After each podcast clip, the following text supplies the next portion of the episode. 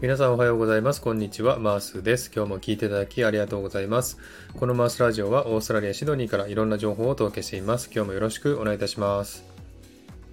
えー、さて、サクッとオーストラリア。このコーナーはオーストラリアの豆知識をエンジョイしてもらうコーナーです。49回目の今回はオーストラリアの豆知識パート24をお送りしたいと思います。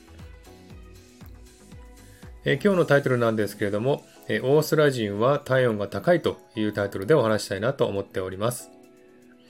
えオーストラリア人はですね、体温が高いという噂をよく聞きますね。え確かにですね、冬でも半袖を着ていたりですね、え寒い冬に海に入っている王子もよく見かけます。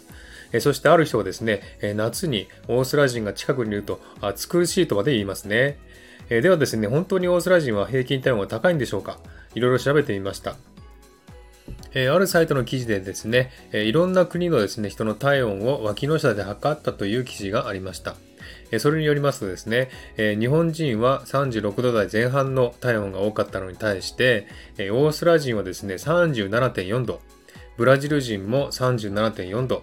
そしてカメルーン人はですね、37.6度だそうですね。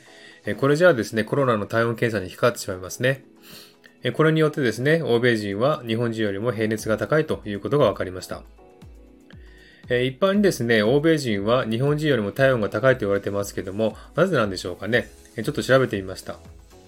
え理由そのうちなんですけれども、え欧米人とアジア人では赤血球の数が違い、えそれにつられてえ血液の比重も違う。そのため熱量も高いという理由だそうですね。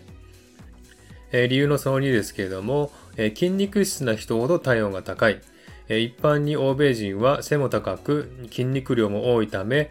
体温維持に適しているということだそうですね。理由その3、欧米人は新陳代謝が良い。そのため外国の薬は強く処方されているということですね。確かにですね、オーストラリアにいますとあちこちで体温の違い感じますね。例えばですね、電車とかバスとか飛行機とか図書館の中などのね、建物の中では冷房がかなり強力に効いててですね、夏なのに上着がないと寒かったりしますね。こんなことによりですね、やっぱり体温が違うんだなというのは実感します。ちなみにですね、動物の平熱体温を見てみますとですね、